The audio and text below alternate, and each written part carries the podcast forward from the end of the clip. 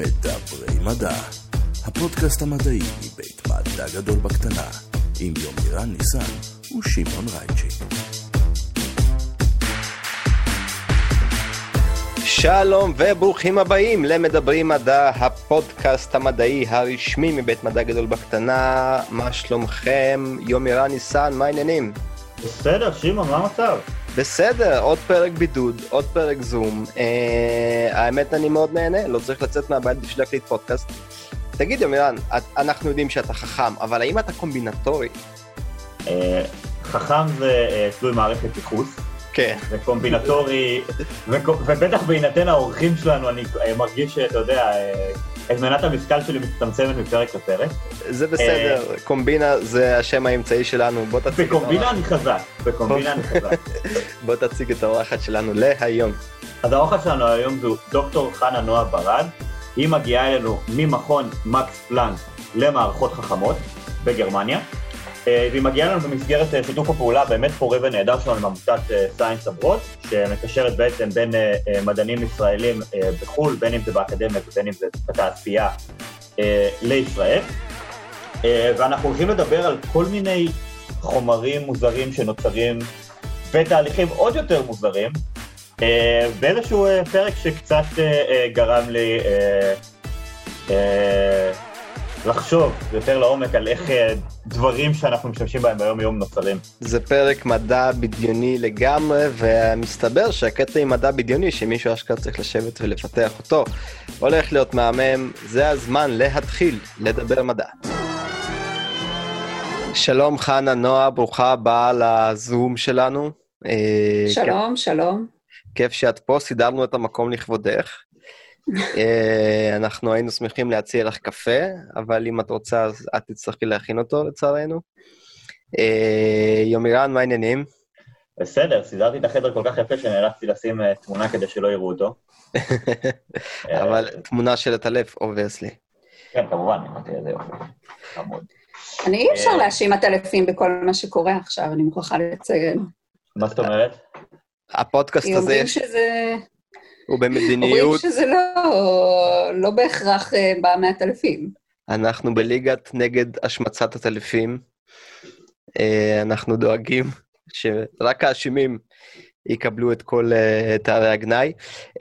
בכל מקרה, כן, ככה נראה הפודקאסט שלנו היום, אבל דבר אחד לא משתנה, וזה שהאורחים מציגים את עצמם. אז ספרי לנו קצת על עצמך.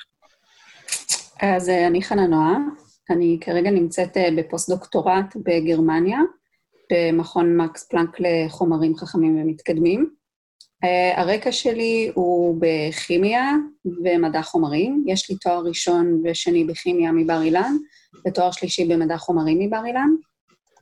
אה, ואחרי זה החלטתי שאני רוצה לקר... לקדם את הקריירה המדעית שלי הלאה. אה, אז בגלל זה החלטתי לעשות את הפוסט-דוקטורט במקס פלנק בגרמניה, שזה מכון מצוין, אין לתאר, עם אה, יכולות מטורפות, באמת. ממליצה לכל מי שמתעניין בפוסט ללכת ולעשות פוסט בחו"ל. אה, וזהו, אה, בשאיפה שאני אצליח לחזור לישראל ולקדם את המדע בישראל יותר טוב. אה, התחומי התעניינות שלי זה כמובן מדע חומרים, וספציפית חומרים להתקני אנרגיה חלופיים בשיטות מיוחדות שאנחנו נדבר עליהן היום. אוקיי, אז כבר זרקת פה מונח שדורש הסבר. חומרים להתקני אנרגיה חלופיים. Uh, כן, אז uh, מדובר ב- בעצם בכל מיני חומרים שאנחנו ב- מכירים אותם היום, הם קיימים בטבע uh, במשך אלפי שנים, מיליארדי שנים, ואנחנו פשוט צריכים לדעת איך לנצל אותם לצרכים שלנו כדי להפיק אנרגיה מהם, בשביל להחליף את המקורות אנרגיה המזהמים שקיימים היום, שאנחנו למשל? כמובן רוצים להיפטר מהם. ממה למשל אפשר להפיק אנרגיה שעוד לא ניסו? אה, שעוד לא ניסו זה קצת שאלה טריקית, אבל הייתי אומרת ש... שעוד לא הצליחו. כן, כל מיני תחמוצות מתכתיות למשל, שאפשר להשתמש בהן בתור אה, אלקטרודות אה, לתאי דלק, קטליזטורים לתאי דלק, אה, קטליזטורים גם לתגובה ההפוכה לתא דלק, שבעצם אנחנו מפיקים את המקור אה, דלק לתאי הדלק, שזה בדרך כלל מימן, או מקור מימן כלשהו. אולי כדאי uh, להתעכב קצת על הטכנולוגיה של תאי דלק, זו באמת טכנולוגיה שאנחנו שומעים עליה הרבה כתחליף פוטנציאלי ל... לשרפה הבלתי אחראית שאנחנו עושים היום.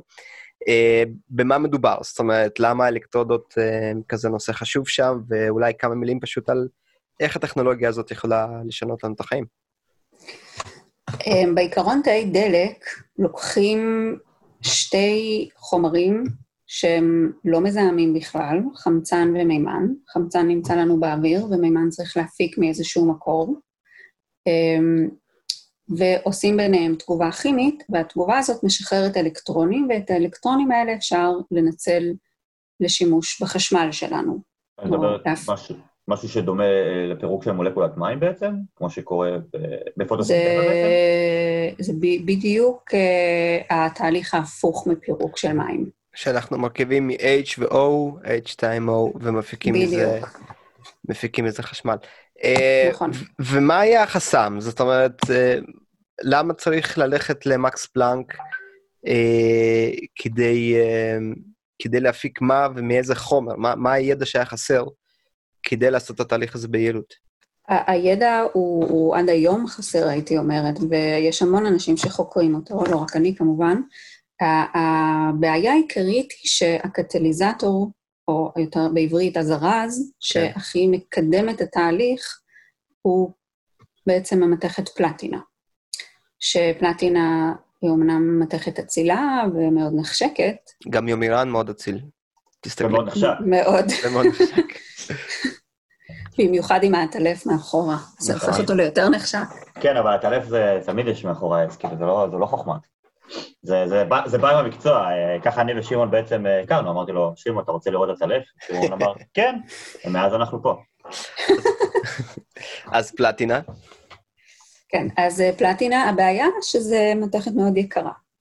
ואנחנו לא רוצים בעצם שבתי דלק שלנו יהיו כאלה מתכות יקרות, כי אנחנו רוצים לעשות אותם זולים וזמינים לכל אחד, שכל אחד יהיה לו בבית או ברכב כזאת מערכת שאפשר יהיה לנצל. אז uh, צריכים למצוא חומרים אחרים שישמשו בתור האלקטרודות או הקטליזטורים לתהליך של החיבור של המימן וחמצן לשחרור אלקטרונים ויצירת מים.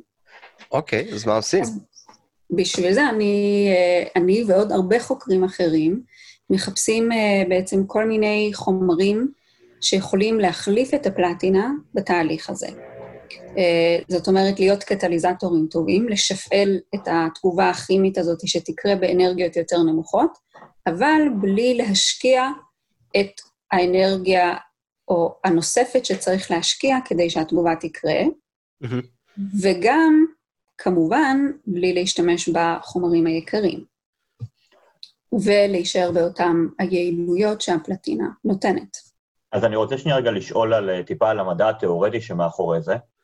אה, מה בעצם התיאוריה של אה, אה, חומר שהוא יותר זול, יותר יעיל אנרגטית מאשר פלטינה?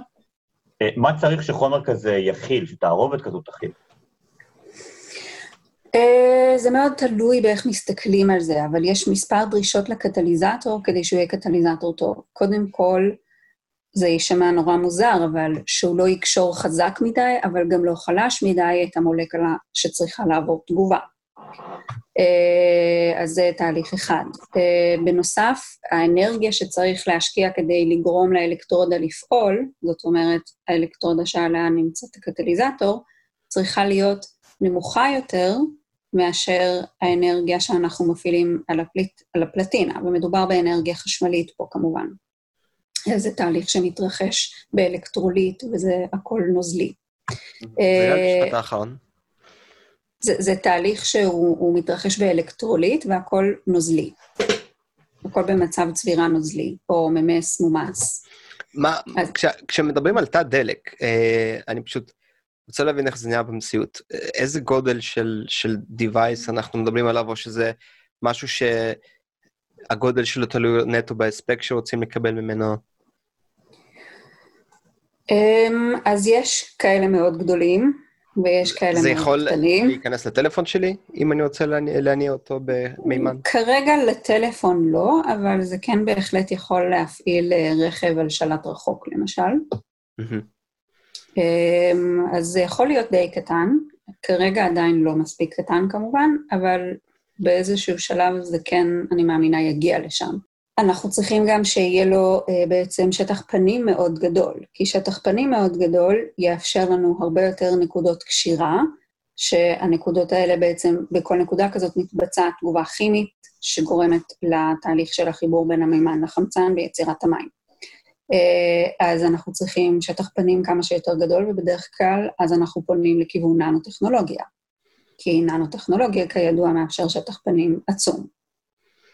אז זה כי- עוד משהו שהוא כי אפשר חשוב. לבנות את המולקולות כאילו ממש בצורה גיאומטרית אופטימלית לשטח פנים?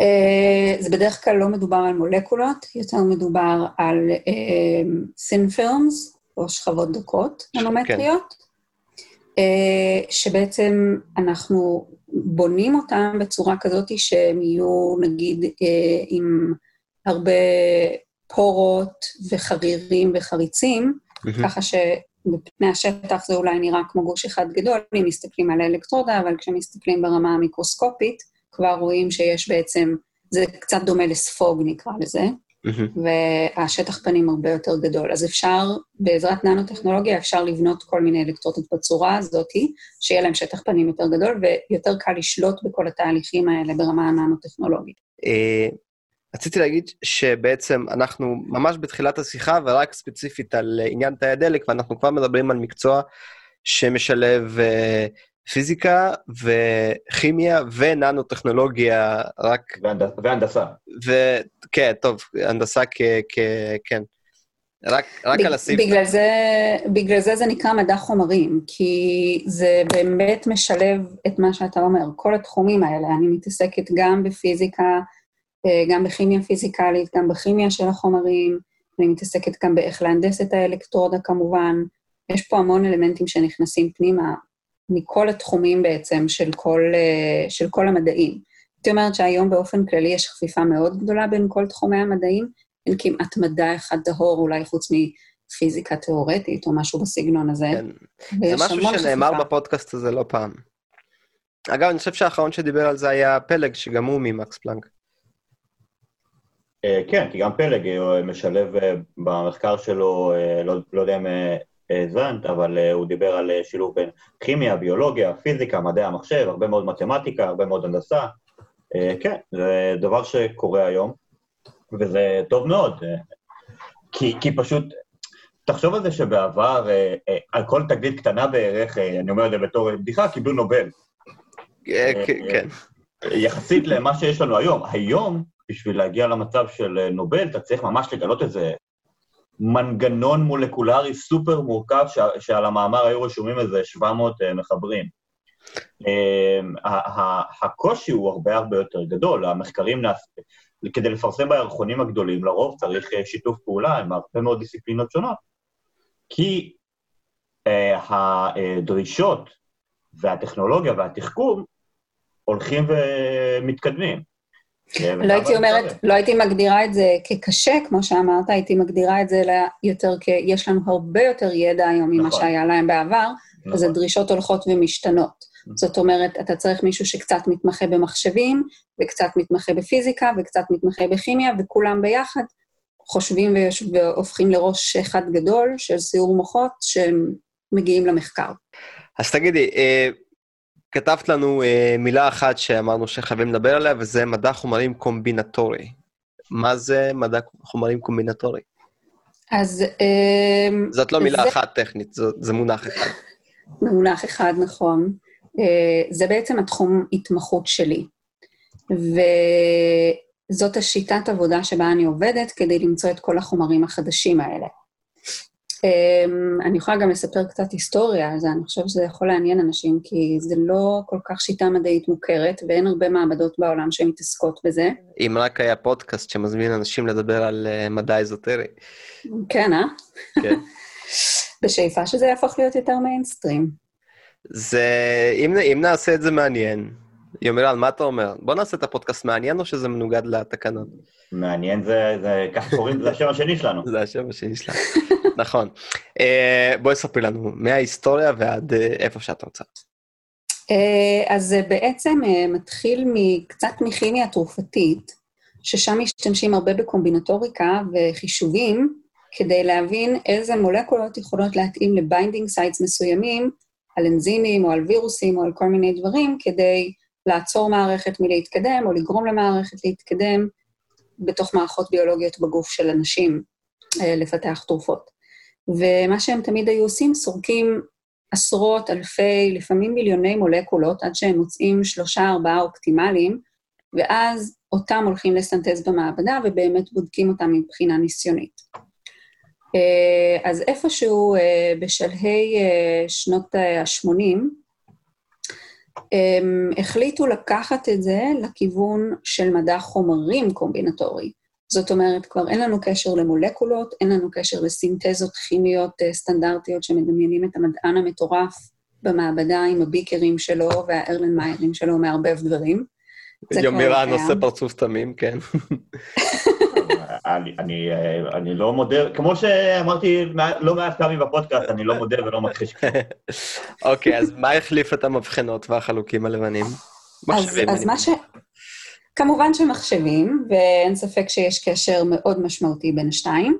אני חייב להגיד שחלוקים לבנים זה בעיקר פיקציה. כאילו, באמת, זה נחמד לסדרות, אבל uh, מדענים בפועל uh, משתמשים בהם בעיקר לדברים שמלכלכים או יכולים ממש לסכן אותנו.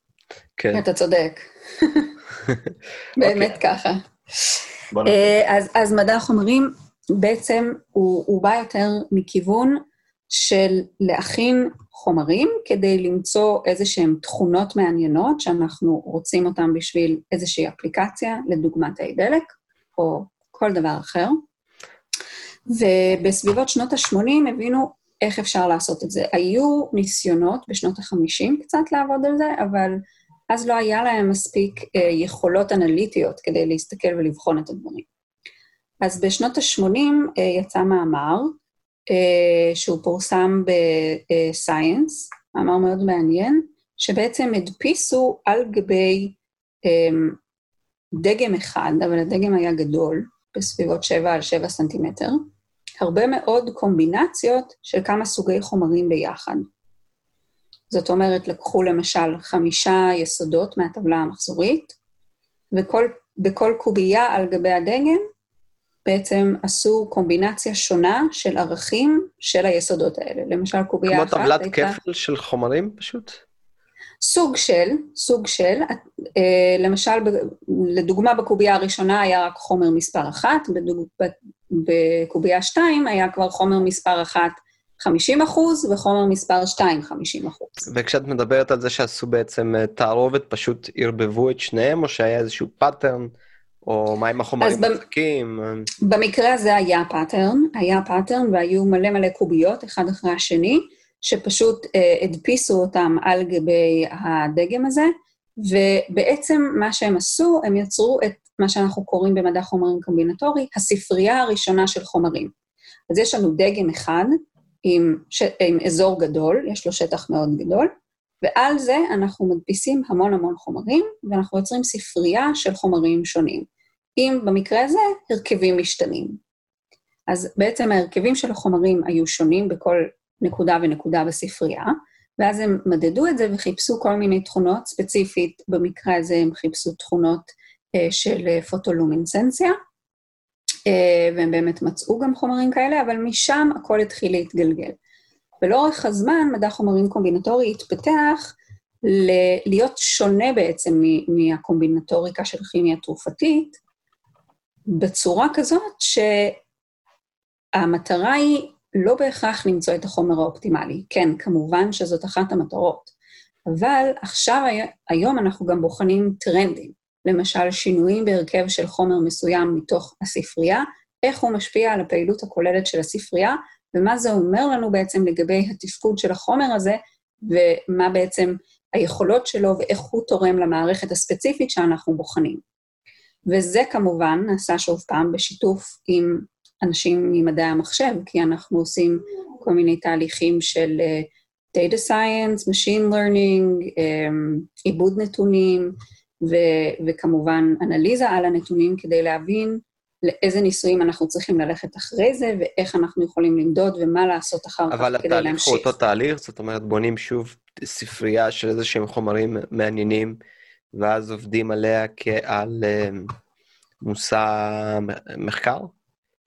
כן, בדרך כלל כן. אם כמובן מגיעים לאיזשהו אה, מקום אופטימלי מבחינת איפה שהכיוון של המח... המחקר הספציפי הולך, אז עוצרים שם מבחינת התהליך הקומבינטורי, ועוברים לתהליך אחר של יותר upscaling, שאנחנו לוקחים את החומר או החומרים הספציפיים האלה ומנסים לסנטז אותם בנפרד ובודקים אותם באופן רק הם בתוך המערכת הרצויה. אבל צריך לציין שלפני כן, בדרך כלל, כדי להגיע למסקנות האלה, עושים מה שנקרא לספריית חומרים אנליזה בתקוף, בתפוקה גבוהה.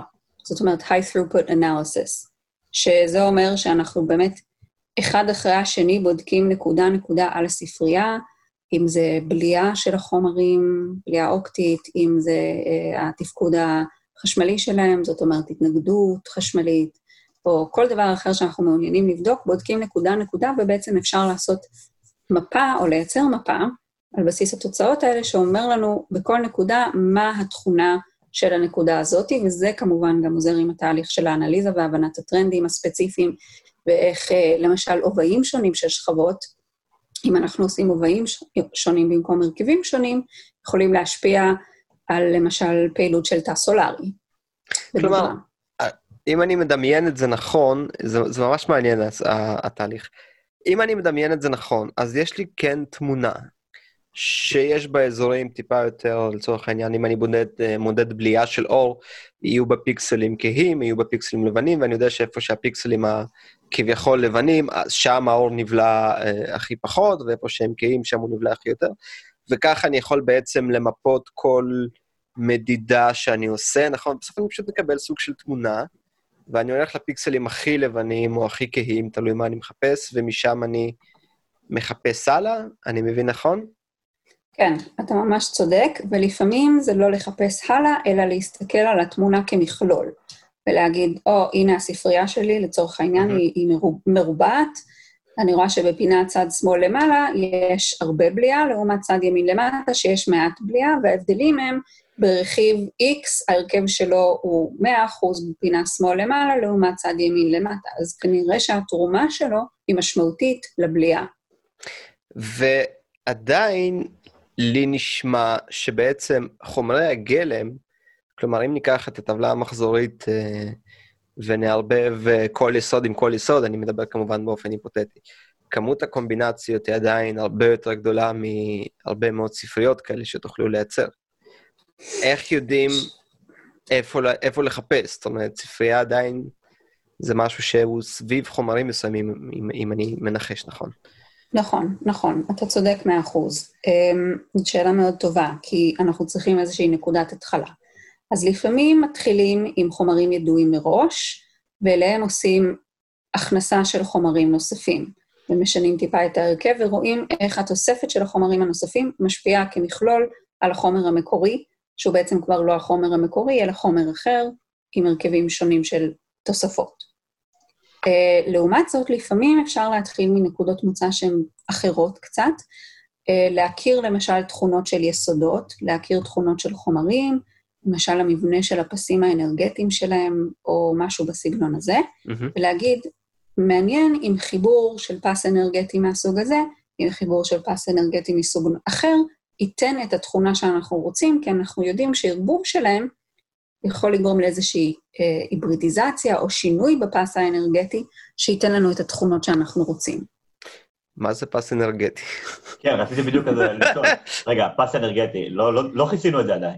נכון. לא, לא כיסינו את זה, אתם אוקיי, צודקים. אז מה זה פס אנרגטי? Uh, פס אנרגטי זה בעצם uh, קשור לתיאוריית הפסים, שככה מתארים את הרמות האנרגטיות בכל מיני חומרים, במיוחד במוליכים למחיצה, שיש בהם המון המון, uh, זה בעצם מדובר בגביש בסופו של דבר, והגביש יש לו מבנה מחזורי, והמבנה המחזורי הזה הוא דומה לעצמו, אז יש לנו את אותו פרצוף משוכפל מיליון פעמים לצורך העניין. Mm-hmm.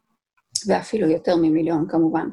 וכל פרצוף הוא אותו פרצוף, פלוס מינוס, והוא תורם בעצם את אותו האנרגיה אל תוך המערכת, או אנרגיה מאוד מאוד קרובה.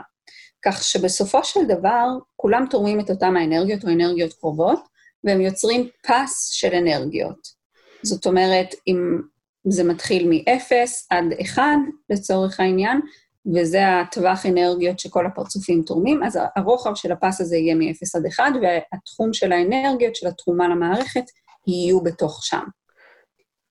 אז אה, זאת, זה למשל בעצם אה, אה, איך אנחנו יכולים לדעת איזה חומרים בולעים אור בטווחי אור מסוימים, לפי המקומים שלהם. כלומר, את מדברת על, על אנרגיה לפי תדרים?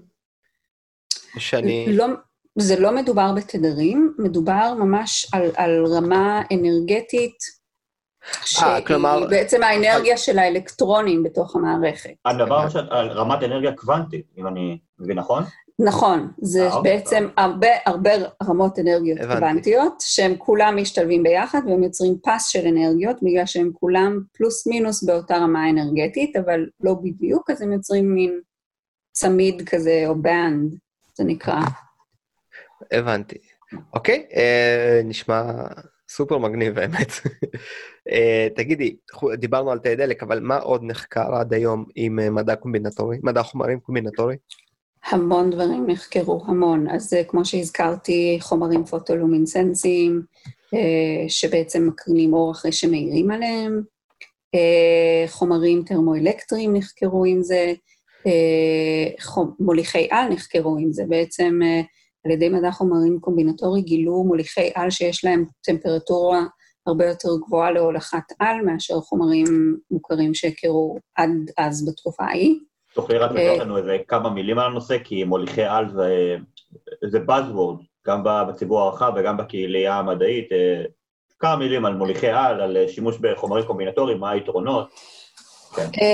אה, הרבה על מוליכי על אני לא יודעת, אני רק יודעת שתמיד רוצים להגיע לטמפרטורה גבוהה יותר שבה המוליכות על מופגנת. בדרך כלל כדי להגיע להולכת על צריך לקרר ממש את המערכת, זאת אומרת להגיע קרוב לאפס קלווין, ורוצים לא להגיע למצב הזה, רוצים שהטמפרטורה תהיה הרבה יותר גבוהה, עשרות, מאות קלווין אפילו, אה, ועל ידי שימוש במדע חומרים קומבינטורי יצליחו להגיע למאות קלווין, יצליחו למצוא חומרים כאלה שהם במאות קלווין כבר מראים תכונות של מוליכי על, שזה כמובן אה, מאוד עוזר לכל התחום של מוליכי על, כי אז אפשר לחקור אותם וליהנות מהם בטמפרטורות גבוהות יותר, ולא צריך להשקיע את כל האנרגיה הזאת כדי להגיע לאפס קלווין, שאנחנו לא ממש רוצים לעשות, כי זה לא קל.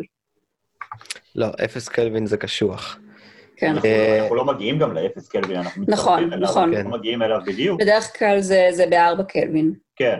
צריך, אה, רק נגיד אה, בשביל לסבר למאזינים את האוזן, את האוזן, אפס קלווין זה מינוס 273.15, אם אני זוכר נכון, מעלות צלסיוס, כלומר זה טיפה קר, טיפה קר, וזה דורש הרבה מאוד השקעת אנרגיה. עכשיו, במוליכות על, מה שאנחנו בעצם רוצים לעשות זה להוריד כמה שיותר את ההתנגדות של החומר, זאת אומרת, אנחנו רוצים שמעבר האלקטרונים יהיה כמה שיותר חלק עם כמה שפחות התנגדות.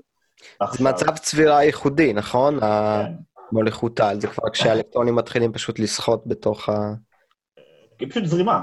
כן. אה, כן. פשוט זרימה מאוד מאוד חלקה, וכמובן, אם נוכל לעשות את זה בטמפרטורת חדר או קרוב לזה, אז כמובן שנוכל לבנות מכשירי חשמל א' יותר קטנים, ב' עם הרבה פחות אה, אה, עיבוד אנרגיה, נוכל לבנות מאיצי חלקיקים יותר קטנים. נוכל לבנות מאיצי חלקיקים יותר קטנים, נוכל לעשות הרבה מאוד דברים, אבל הבעיה תמיד בדברים האלה זה, כמו שחנה נועה ציינה ממקודם, זה ה-upscaling. גם אם עשית את זה במעבדה, אה, במצב קטן, לעשות את זה עכשיו, משהו בגודל של, לדוגמה, אה, כמו שדיברנו על מאיצי חלקיקים, בגודל של סרן, אה, אז להעביר כבל נחושת זה יחסית פשוט, אבל להעביר מוליך על 20 ומשהו קילומטר, קצת יותר קשה.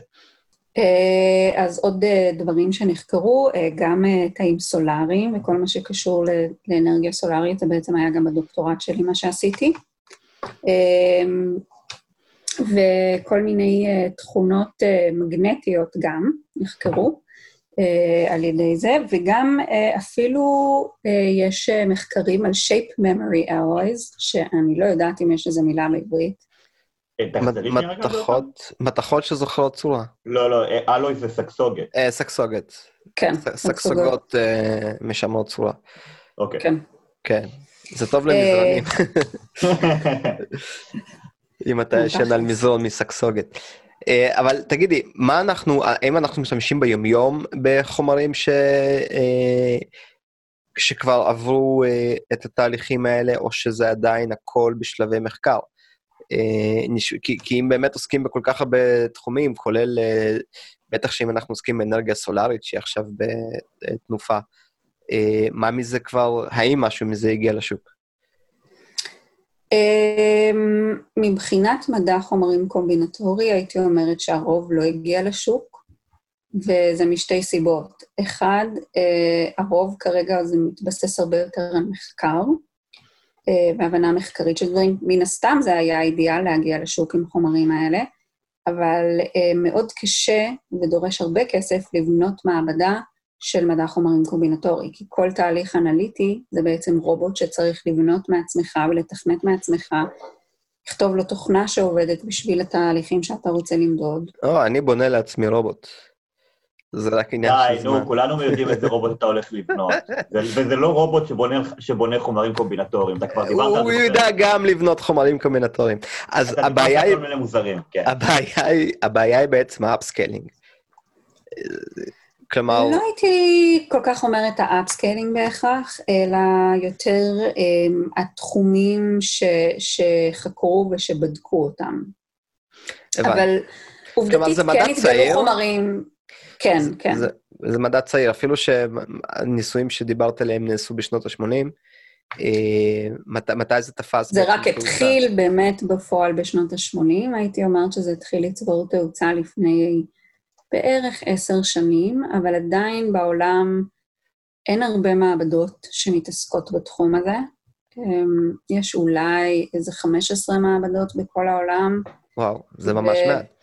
כן, כולם מכירים את כולם גם, אז זה מאוד נחמד, כי זאת קהילה קטנה, אבל צריך באמת כמה שיותר לדחוף את זה קדימה, כי יש המון אופציות לשיתופי פעולה והמון אופציות לקחת את זה לכיוונים של מחקרים ספציפיים, למשל, הם, הם מעבדה שחוקרת לדים, והם רוצים למצוא את ההרכב האופטימלי ללד הבא שלהם, אז, ולחקור אותו אחרי זה, אז הם יכולים תמיד לפנות למעבדה קומבינטורית שמתעסקת בזה, הם יחקרו את ההרכבים. ויבואו אליהם עם תשובה, ואחרי זה כמובן המעבדה של הלד יכולה לעשות את האנליזות ולהכין את החומר וכולי. אז הדוקטורט שלך היה על אה, אה, תאים סולאריים. במה את במה את- עושה בפוסט-דוקטורט? סביב מה המחקר שלך? אז אה, הפוסט-דוקטורט שלי מתמקד דווקא ב... כמובן בשיטה של מדע חומרים קומבינטורי, אבל דווקא במשהו שלא מאוד נגעו בו לאורך השנים. אז תמיד לאורך השנים, מדע חומרים קומבינטורי התמקד בשינוי הרכבים על ספרייה, בשינוי הובעים על ספרייה, ולפעמים פה ושם גם דיברו על שינויי טמפרטורה. זאת אומרת, בזמן התהליך הסינתטי, בתהליך הדפוזיציה, אה, שינו את הטמפרטורה על הספרייה לאורך כל מיני מקומות, ואז בדקו את האפקט של הטמפרטורה על אותו חומר שסונטז. מה זה דפוזיציה, ולמה התמקדו בעיקר בדברים האלה? אז אה, דפוזיציה זה בעצם התהליך, איך שמכינים את זה, זה תהליך שיקוע בתרגום חופשי. אה, לרוב כל המערכות אה, של מדע חומרים קומבינטורי לא מסונטזות באופן סטנדרטי במעבדה בתוך מנדף, אלא הן מסונטזות במערכות של ואקום גבוה, כמו למשל אה, E-beam evaporation, או sputtering, או pulse laser deposition, וכהנה וכיוצא בזה. המון אה, מילים מגניבות אחת-אחת שאין לנו מושג כן. על אף אחת מהן. אה, אני אני אסביר לכם בגדול בעצם מה זה סינתזה כזאת. אז אה. יש מע- מערכת ואקום, שמגיעים איתה לוואקום גבוה, שזה בדרך כלל נחשב 10 במינוס אה, 4 עד 10 במינוס 7 תור, שזה יחידת לחץ, למי כן, שלא יודע. זה אפ- עשר במינוס שבע זה אפס נקודה ושבעה אפסים, זה כבר לא כזה משנה של מה זה בדיוק. זה כן, מעט. ואקום, כן. כן. אה, אז ואקום די גבוה, לא ואקום אולטרה גבוה, אבל ואקום די גבוה, ואז אמ, בכל מיני טכניקות, אה, למשל על ידי חימום, למשל על ידי אה, קרן אלקטרונים, למשל על ידי לייזר, או על ידי פלזמה, אני יודע מה שמעון חושב עכשיו, אני פשוט יודע כאילו מה עובר לו בראש, שומע לייזרים ופלזמות, והוא ישר חושב על הרובוט שלו. אני שיחקתי אקסקום חביבי, זה הנשקים הכי חזקים במשחק. אני יודע, אני יודע. כן, בבקשה, סליחה חנה, חנה. לא, זה בסדר. אמ, אז בעצם על ידי אחד הטכניקות האלה גורמים לחומר להתחמם ולהפוך או לפלזמה או לגז של החומר. זאת אומרת, למשל, אם היה לנו ברזל בתוך אה, איזושהי כורית, בתוך התא ואקום, אנחנו מקרינים עליה אמ, קרן של אלקטרונים, והקרן אלקטרונים גורמת לכורית עם החומר להתחמם ויוצרת את הגז. עכשיו, כמובן, בגלל שאנחנו במצב של ואקום גבוה, הגז ייווצר בטמפרטורות יותר נמוכות ממה שהוא בוואקום רגיל. אה, אז, ואז כשיש לנו את הגז, הגז מתפשט במערכ, במערכת הוואקום בצורה אה, גורפת, וכמובן שהוא גם מגיע למצע שלנו, שנמצא איפשהו אי שם ממול. רגע, אני ראיתי תהליך כזה. ככה מצפים טלסקופים. מאוד יכול להיות, בטח באבפורציה טרמית. כן, אבל כן. סליחה שקטע. אבל מה?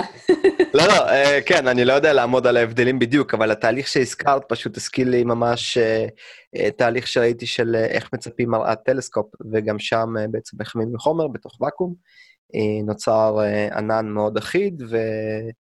אבל איך מגינים על החלקים שלא רוצים שהחומר יגיע אליהם? זאת אומרת, בכל, בכל זמן נתון, כשאת בונה את הספרייה, לפחות על חלק מהתאים את רוצה רק חומר אחד, או עובי מסוים של חומר? אז uh, בעיקרון, הדרך לעשות את זה זה בעצם לייצר גרדיאנט בתוך הענן של החומר שלנו. זאת אומרת, הענן לא יהיה שווה לכל אורכו, כדי שאנחנו נוכל לקבל את השינוי הרכבים, או שינוי הובעים, או כל שינוי שאנחנו רוצים לעבוד עליו. וזה היופי במדע חומרים קומבינטורי, כי תמיד מערכות ואקום וכל היצרני מערכות ואקום, כל מה שהם רוצים, שזה הכל יהיה כמה שיותר הומוגני, ולייצר הומוגניות. תמיד ש... כשאנשים שמתעסקים בקומבינטוריקה הולכים לקנות מכשירים כאלה, כל מה שחופרים להם זה הומוגניות, הומוגניות, והם כזה, זה לא מעניין אותנו בכלל. אנחנו רוצים את האי-הומוגניות ולייצר כמה אז, שיותר אי-הומוגניות. אז בעצם בשביל לעשות ענן כזה, את צריכה ואקום לא אחיד? לא, הוואקום צריך להיות אחיד, אבל הקרן שאנחנו יוצרים, אה. או, או הענן של הגז שיש לנו שם, הוא צריך להיות לא אחיד. ויש כל מיני דרכים לעשות את זה. הבנתי. וואו. רגע, וזאת השיטה המקובלת. את עושה משהו שונה במחקר שלך. Uh, מה שאני עושה שונה במחקר שלי, אז אמרתי לפני כן, ואני אזכיר שוב, שבעצם עד היום התמקדו בלהכין ספריות קומבינטוריות עם שינויים בהרכבים, כן. שינויים בהובעים, או שינויים שקשורים לטמפרטורה, שזה גם לא הרבה התעסקו בזה, אבל עשו את זה. ואף אחד לא בחן לעומק בצורה קומבינטורית שינויים במבנה הננומטרי. זאת אומרת, ממש המורפולוגיה הננומטרית ואיך היא משפיעה על כל מיני תכונות, ואפשר גם לערבב את זה עם שינוי הרכבים, כמובן, וכל מיני שינויים אחרים שרוצים לעשות. כלומר, אתה מבין, אמירן, לא מספיק, לא מספיק שיש לך את כל היסודות לשחק איתם, אלא יש לך גם אה, מגוון עצום של תכונות על כל תא שיכול להיות מורכב מכל מיני חומרים, ומסתבר גם שלא כל התכונות הרלוונטיות עוד אה, חשבנו עליהן. אה, כן, כן, נשמע קצת... אה, טוב, א', זה הגיוני. בוא נגיד, כן, זה הגיוני. אבל יותר זה, מעניין, מה הכוונה כשאת אומרת תכונות ננומטריות? איך זה שונה מהתכונות הקודמות שציינת? זאת אומרת, הצורה הננומטרית או המבנה הננומטרי, כאילו, של כמובן... של כל יחידה בספרייה?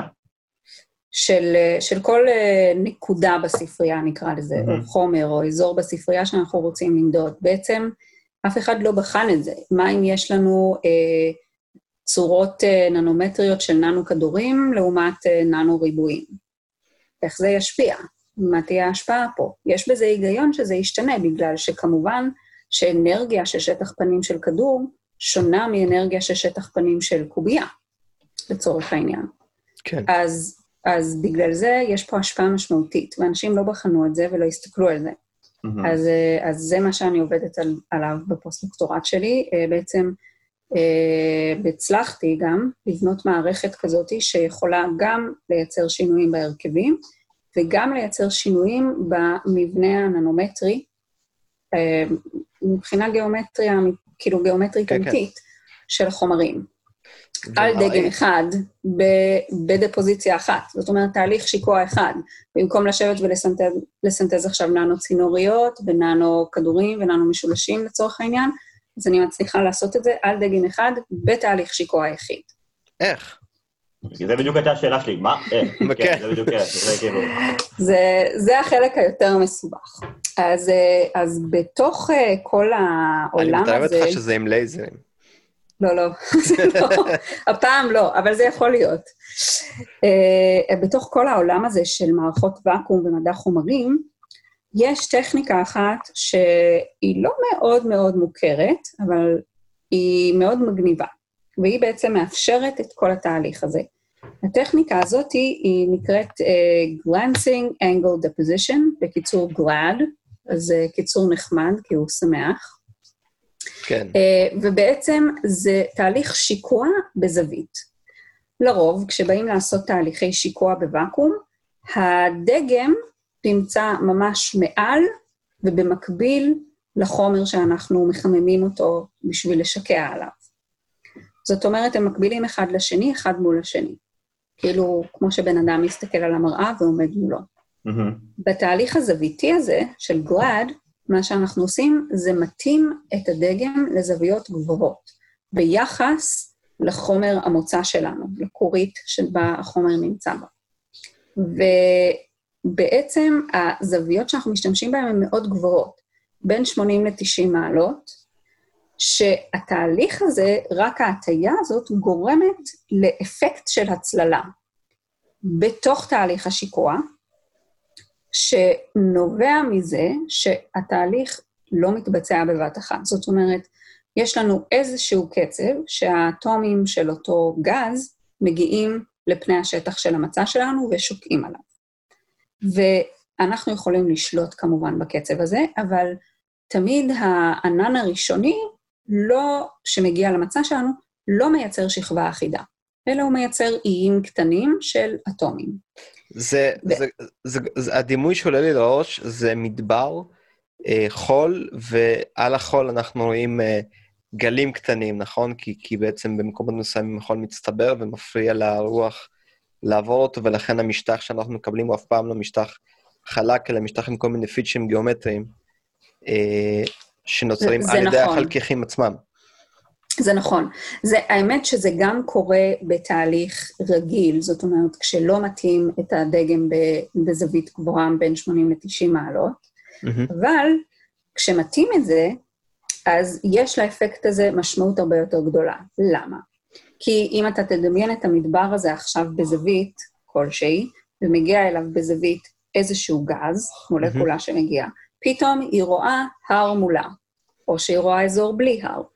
אז האזור עם ההר בעצם מונע ממנה כן. להתקדם הלאה. זאת אומרת, היא לא יכולה לשקוע מאחורי ההר, כי ההר עושה צל על האזור הזה נכון. של הדגם.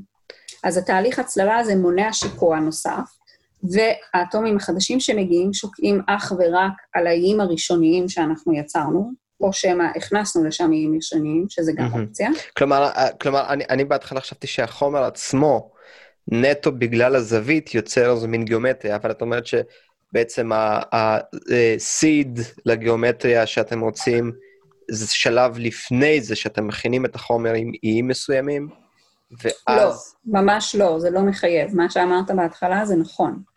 אפשר או לעשות שכבה של seeds, של איזשהו כן. גרעינים כאלה, שעליהם החומר יגדל, או לא צריך, ואז בעצם החומר באופן ראשוני בגל הראשון של אטומים שמגיעים אליו לשיקוע, גם ככה יוצר את זה. Mm-hmm. זה אומנם לא מסודר, כמו uh, גרעינים שהיינו מפזרים בצורה מסודרת על פני המצע, okay. כן. אבל זה עדיין עובד. אבל סטטיסטית זה נותן לכם איזשהו מרקם. בדיוק, וואו. בדיוק, והמרקם מספק, וזה מייצר כל מיני מבנים ננומטריים, אפשר זיגזגים, אפשר ננו-רדס, מקלות כאלה, אפשר לייצר אה, הליקסים אפילו, וזה גם הליקסים בכיוונים שונים, הליקסים מרובעים אפשר ליצור, כל מיני דברים שאתם יכולים רק לדמיין בעצם, אפשר אה, ליצור עם התהליך ובאיזה סדרי גודל התוצרים שלך? כאילו, את מדברת על זה שהמחקר הוא ברמה הננומטרית, אבל, כן, אה, כן. אבל אני מניח שהכבישים האלה והחומרים שנוצרים הם, הם, לא, הם ברמה מקרוסקופית. לא, לא, הם ברמה ננומטרית. אה, ממש, ממש קטנים צריך מיקרוסקופ כדי להתבונן? כן, בעיקרון, בעיקרון שהשיטה הזאת פותחה, אה, אה, היא נעשתה ברמות המיקרוניות, זאת אומרת עשרות ועד מאות מיקרונים. והמעבדה שאני נמצאת בה עכשיו בפוסט-דוקטורט, פיתחו שיטה ייחודית, שעל ידי קירור לטמפרטורות מאוד נמוכות, של בסביבות ה-160 קלווין, אה, בעצם אנחנו מונעים דיפוזיה על פני השטח של האטומים, החדשים שמגיעים לפני השטח, ועל ידי זה הם פשוט מתווספים לתוך אותם אזורי הצללה, ונטו שוקעים רק שם, או כמעט רק שם. ובזה אנחנו יכולים לשלוט וליצור בעצם אה, מבנים ננומטריים. תגידי, אוקיי, ואחרי שעשית את כל החשיבה אה, המחודשת הזאת על איך הספריות האלה נראות, ועשית את ההצללה וקיבלת את הגיאומטריה שרצית, מה ראית? מה המחקר שלך אה, חידש מבחינת היכולות של הטכניקה הזאת? אז אה, בעצם המחקר שלי אה, חידש אה, את הפעם הראשונה שמישהו הצליח לשנות גם את ההרכב וגם את המבנה הננומטרי בצורה הדרגתית, עם גרדיאנטים, על דגם אחד, ודגם עם אזור גדול מאוד של 5 על 5 סנטימטר. Mm-hmm. ולא רק זה, בעקבות כך ש, שבעצם הצלחנו לשנות גם את המבנה וגם את ההרכב, הצלחנו גם לשנות בצורה הדרגתית את דרגות החמצון של חלק מהחומרים.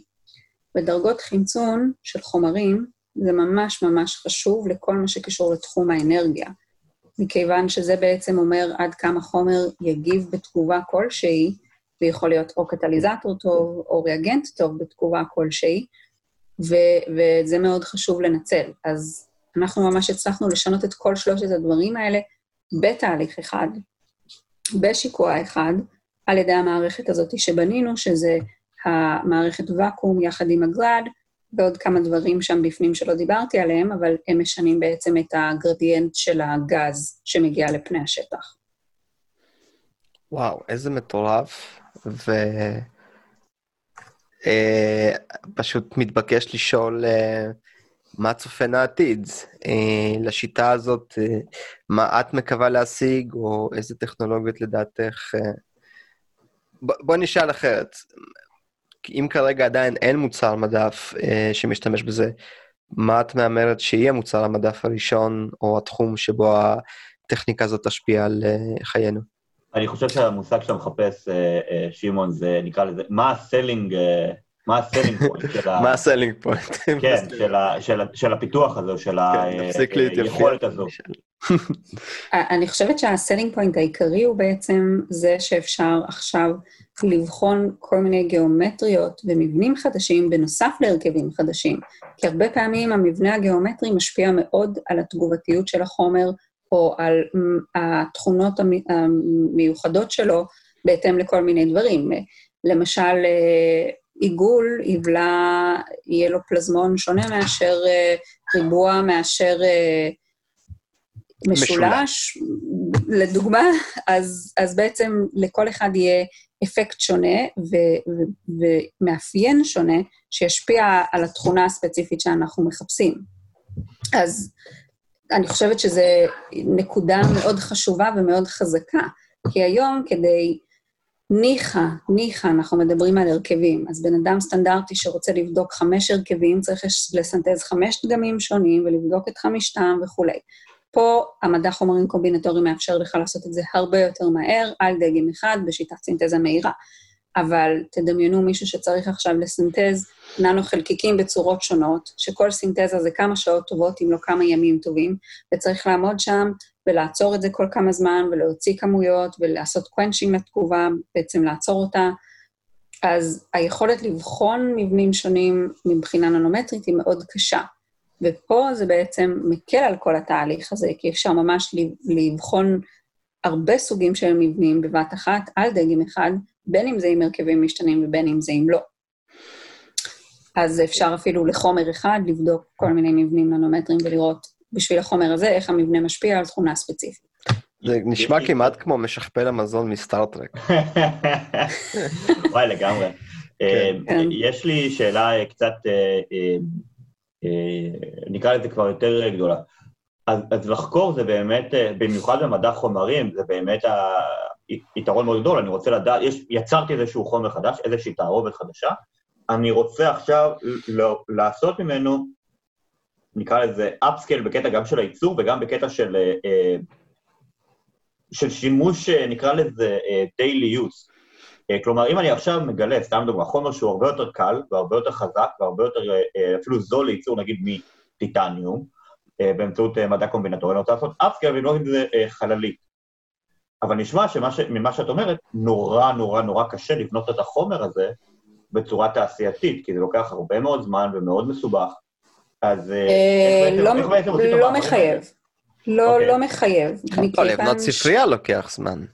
זהו, בדיוק. בדיוק. מה ששמעון אומר זה נכון. אז תהליך של להכין ספרייה זה לוקח את הזמן, והאנליזה של הספרייה לוקחת הרבה זמן, כי זה נקודה-נקודה שעוברים ובודקים, ו- ואחרי זה צריך לייצר מפות ולהבין מה הן אומרות. אבל ברגע שיש לך את הנקודה המנצחת, או ההרכב המנצח והמבנה המנצח, סתם לדוגמה אה, צורה של כוכב עם שלוש חומרים, מהמם. אז לפתח תהליך סינתטי בשביל רק הדבר הספציפי הזה, זה לא כל כך מסובך. זה כמה ניסויים וטעייה, ובדרך כלל מצליחים להגיע לזה. אתה יודע, זה מזכיר קצת את הפרק שעשינו עם ניר על הבשר המתורבת, שבעצם, אה, כן, להגיע למרכיבים אה, זה קשה, אה, לפתח את התהליך זה קשה, אבל once עשית את זה, אז אתה מתניע איזשהו כדור שלג. במ- במובן מסוים, כן. אני דווקא יותר חשבתי על הכיוון של, על הפרק של אלה עם, ה, עם הסינתזה של הכבישים, כן, ש, שכאילו ברגע שאתה רוצה לעשות upscaling זה יחסית פשוט, אתה פשוט צריך לפגוע, למצוא את ה sweet spot. עכשיו, למצוא את ה sweet spot, זה העניין הקשה והבעייתי במיוחד. אה, כן, אני חושב שהפרק הזה, זה מהפרקים האלה שפשוט גורמים לי ל- לדמיין קצת אה, שאנחנו בסרט מדע בדיוני, וש... אה, אתה יודע, המחקר כל כך חדשני שבאמת הוא, כמו שאמרת, הוא עדיין רחוק מרוב בני האדם.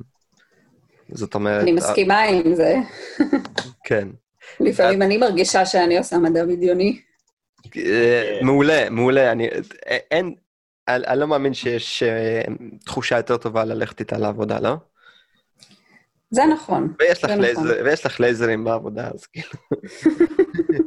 לייזרים תשמע, זה שיש לך ופלזמה. לייזרים בעבודה זה תמיד, ופלזמה זה תמיד משדרג את חוויית המשתמש שלך לפי דעתי.